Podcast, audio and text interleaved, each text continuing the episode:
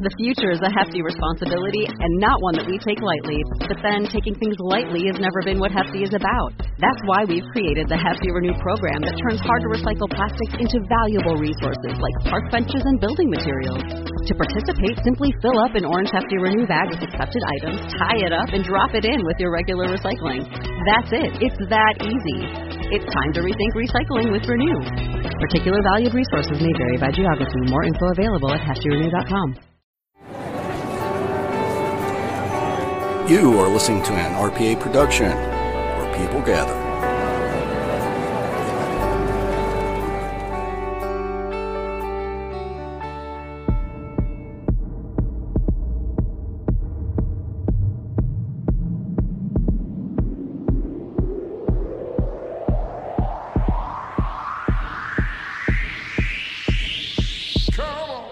Ladies and gentlemen, RPA is proud to present Aaron's Horror Show with Aaron Frail.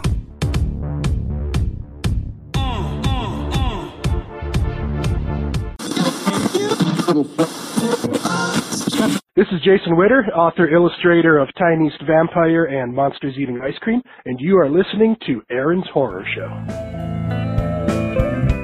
Welcome to Aaron's Horror Show Season 2, where we talk about some movies and read some fiction. If you want to go ahead and get a hold of the show, you can always contact me at Aaron's Horror Show on Facebook or Aaron Horror Show on Twitter or Aaron's Horror Show at gmail.com. Thank you for listening and enjoy the show.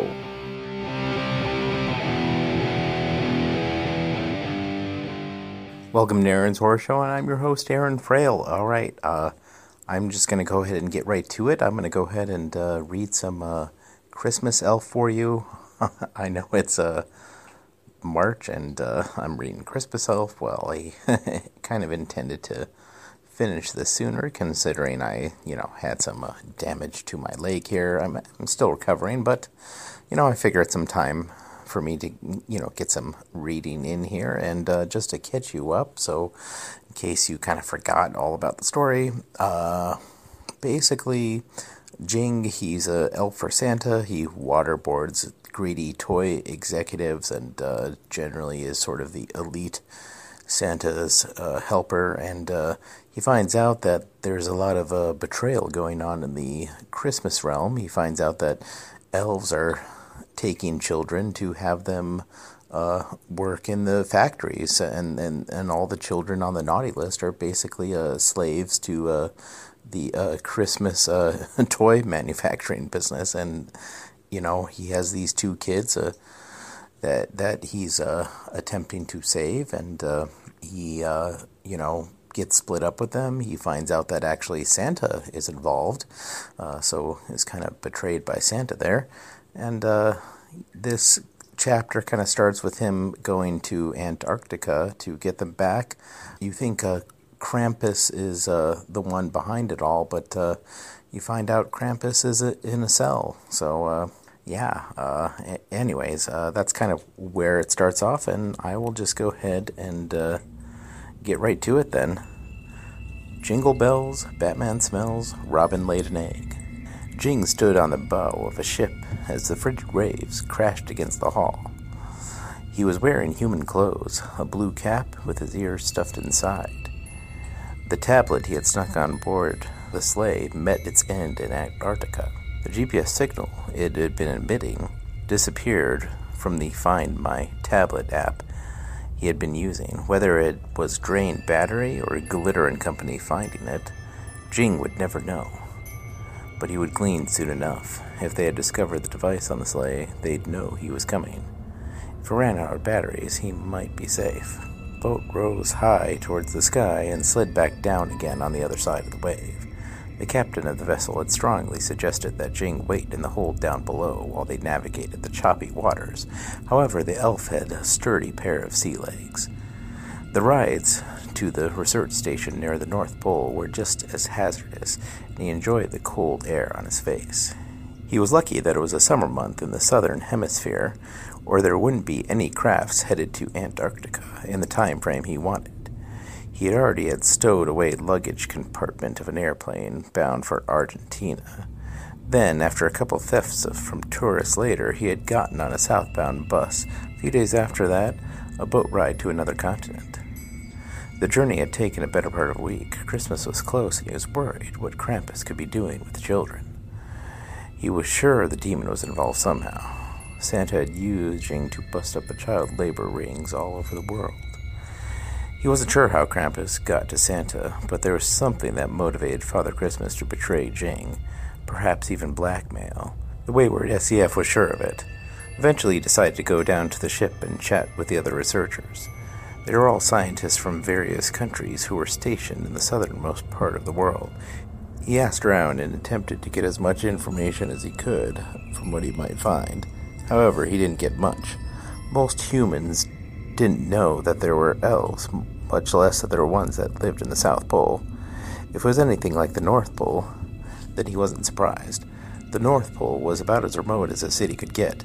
Also, was cloaked by the same technology that obfuscated Santa's sleigh from prying tech. The occasional flying reindeer sighting was good for Santa in the days before radar. However, once militaries had anti aircraft missiles or any number of things that could give St. Nick a bad day, he elected to cloak the sleighs in the cities. Now, the only two spots on the planet cold enough for elves became legend to most humans. Only people who knew how to get there knew about the real truth. The people on the vessel met him with blank stares when he asked if they had known about any other research stations not listed on the map. However, that didn't prevent him from piecing together clues about where they might be located. Most human buildings were near the coast, and very few were inland. He also could ignore the areas where humans would be able to see the glow of the lights at night. That left a lot of the interior to search for hidden cities of elves. His pointy eared cousins were hardly creatures who evolved in Arctic climates. They didn't need any special clothes to survive, which is why they did not have big jackets like Santa. Elves also could eat snow for water and could go a long way with minimal caloric intake. It was only the coldest conditions where he would need to bundle up or light a fire. However, it was summer in the southern hemisphere, and the temperature should be fine for sleeping under the stars at night. The only thing left was to acquire transportation. He needed to get a snowmobile or something because he had to cover a lot of ground if he had any hope of finding the place. He was about to turn in for the night when he caught a glimpse of one of the passengers in his cabin. It was the HR director they had captured when he had freed those kids from the warehouse. The giant goon was not a free man, but he's talking to Glitter on the tablet. She was briefing him on his new position. The giant must have noticed Jing was lingering and turned around. Jing walked forward with his eyes turned downward. The man slammed his door shut. Jing darted back towards the cabin. Later, the ship was at dock of a large international research station when the HR director got off the boat. Jing was in stealth mode and scrambled his way down the pier following the goon to shore. Most of the other scientists were busy helping unload the crates of resupply, so they didn't notice anything was amiss. The large man tightened his coat and oversized backpack and walked towards the hills not too far from the settlement. Jing darted between buildings, and once the man put on his snowshoes and hit the open snow, he waited. After the HR director rounded to the other side of the hill, Jing sprinted from the research facility at top speed. Elves were light and quick on the snow compared to humans, who had to wear special shoes just to walk. He hit the mound in no time and scrambled up to the top. On the other side, there was a group of his brethren packing the man's stuff into a sleigh. Jing pulled some wrapping paper from his pouch. It wasn't anything spy related, just a roll he kept in handy in case he found a gift for Stephen during his travels. He ripped a large piece enough for him to sit on top of it. By the time he was finished with his makeshift sled, people down below were climbing into their transportation. Jing got a running start and jumped on the gift paper. He whipped down the hill at record speed. The reindeer tugged the craft into the sky. Jing leaped and grabbed onto the luggage compartment in the rear. He pulled himself up and rolled into the cargo bay. An elf peered from the seat over the edge of the vessel. He couldn't see anything wrong, so he leaned back. Jing hunkered down and waited. Later, as soon as the sleigh had landed, Jing climbed from the storage compartment to the other side of the vessel He could see the feet of elves and the human walking around the craft. Once they had retrieved the luggage and disappeared, the wayward SEF poked his head from his hiding spot. He was in a hangar. There were reindeer stalls and several sleighs parked in rows. A mechanic was walking towards him with some tools. Jing didn't give the elf a chance to speak. He punched the guy and knocked him out. I'm sorry, Jing said, and took the mechanic's overalls and bound the guy with tinsel. Once he was decked out with new clothes, he shoved the elf in the trunk of one of the vehicles. He left the hangar and went deeper into the complex. Unlike the picturesque Christmas village of the North Pole, the South Pole was a drab concrete complex. Jing noticed as he walked through the hall that elves lived in bunks, and the businesses, like the barber and the chocolatier, were on the other side of doors in a long gray hallway. The entire building was inside a big gray drab building. Elves went about their daily tasks. There were large gathering spaces where the residents ate. There were movie theaters, shops, and even a place for racquetball. An elf favorite because it could be played in snow or shine. Jing was amazed that the elves in the south couldn't see the light of the stars of the aurora australis. He noticed that many of the elves were wearing a uniform that resembled a prison guard. After some time wandering through the indoor city, he finally came upon a door at the end of a lonely hallway marked factory floor. He put his hand on the door, and the guard yelled, Hey, you can't go in there. Jing slipped his fingers into his pouch. Later, Jing shoved the unconscious and stripped to his underwear guard into a locker that was near the door he had discovered. He pushed his way into the factory as if he belonged. A group of guards gossiping on the other side didn't take notice of him. The place looked abandoned. There were rooms of machines collecting dust. When he got further inside, he could hear the cries of children. He came to a place that was chaotic with activity. There were rows and rows of children assembling video game consoles.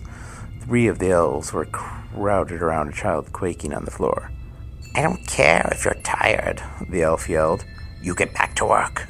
The guard raised his candy cane machine gun into the air like a club, but couldn't bring it down again because Jing had gripped the barrel. Jing yanked the weapon from the guy's hand. He used it as a bludgeoning weapon to knock the other two in short succession. He kicked the disarmed elf to the ground and held a barrel to his opponent's head. By now, the children stopped working and were watching in stunned silence. Jing knelt down to the remaining elf and said, Tell me, you have seen a little boy and a little girl come through here. I know that's kind of a silly question considering, but he's about yay high. Bit of an attitude problem, but a good heart. His sister is the sweetest little girl you ever met. She is always looking out for others. Uh, intakes go through processing, the elf sputtered. It's a shame, Jing said, and was about to squeeze the trigger. Wait, wait, the elf said. The action figure line needed some more workers. They probably got assigned there. Thanks, Jing said and whacked the elf with the butt of his gun. He headed for the door when a small child tugged on his sleeve. Wait, mister, the kid said. What do we do? Jing looked around at the sea of scared faces. He turned back to the elf and grabbed another gun. Don't worry, kid. You're free. Now get out of here. Jing kicked open the factory floor door with guns in both hands. There were at least two dozen guards in the hallway. The one he had taken out earlier stood in his boxers. He screamed and pointed. He's the one! That one! They didn't even get a chance to react. Jing unloaded both his guns. His adversaries scrambled to pull out their armaments, but were mowed down by blazing twin guns in a sea of blood and peppermint. Bullets whizzed by Jing's head, and another group came running down the hall in the other direction. He whirled around and sprayed what was left of his ammo into the oncoming elves, and they fell to the ground. The candy cane guns clicked after a few seconds. The clip was empty. He pulled out the ammo, belt from the one of the downed elves and loaded new cartridges. He went deeper in the complex and came to a room of girls inflating various sports balls. The guards in charge of the room barely had time to draw their weapons. The girls cheered their captors as they dropped under Jing's fire. There was another room where they were molding plastic dinosaurs and army figures. Jing took out the guards and freed the children. In between each area, fought off wave after wave of elves. Once the word had spread, the children began fighting back In a room where a bunch of boys were assembling dollhouses, they smashed a baseboard on their kidnapper's head and overwhelmed the others by flinging their parts. In a place where a group of girls was putting together a large toy truck, they knocked the elf into a machine that gobbled them up. A third group of kids pelted their captor's skateboard parts. Jing fought his way through the horde, taking out elves and freeing the kids every step of the way. Amelia felt dizzy. She pulled the lever for the hundredth time that day, and Batman's heads rolled into the assembly line. Not only was it boring, but it was, exhausting work. The arm was heavy and hard to pull. The chemical smell of freshly molded plastic was also getting to her. She didn't know how much more she could take. A couple of elves burst into the room. She recognized them at once. They were the ones who snatched her brother from the marketplace, Glitter and Kolachki.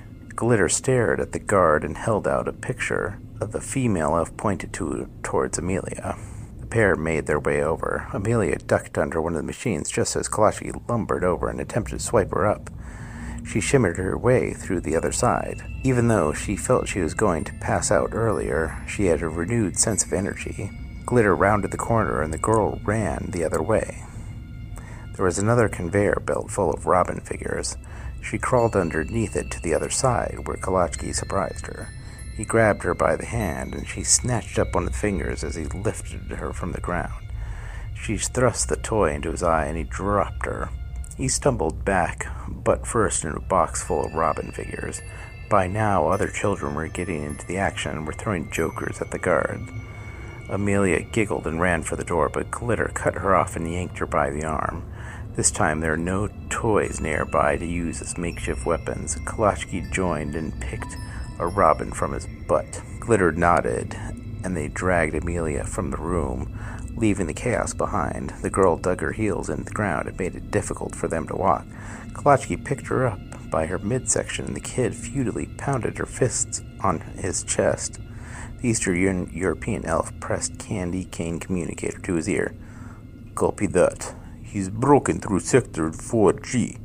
Santa has ordered us to back to North Pole and declared cold Boxing Day. Glitter nodded. What about my brother? Amelia yelled as he struggled. This place is rigged to blow. Cold Boxing Day means we detonate. It's built on an ice sheet. This place will go to oblivion. Elijah! No, Amelia said. You can't do that to my brother. Kolachki pressed a pressure point on her and said, You sleep now. Amelia went unconscious. All right.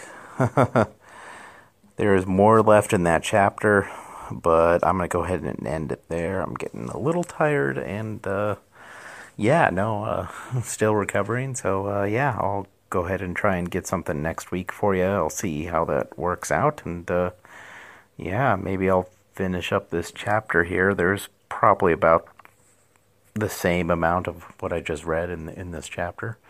And uh, yeah, I'll, I'll finish up this book, but also keep those uh, movie reviews coming. Uh, so I got some good stuff that I've wa- well maybe stuff that I've watched, so you don't have to. Uh, yeah. Anyways, uh, yeah, thank you so much, and uh, check out the other podcast on our network. You know, there's a lot of good stuff some movies as well, not just just podcasts, but videos too. So yeah, you gotta check it all out. And uh, yeah, thank you so much for uh, tuning in, and I appreciate you all.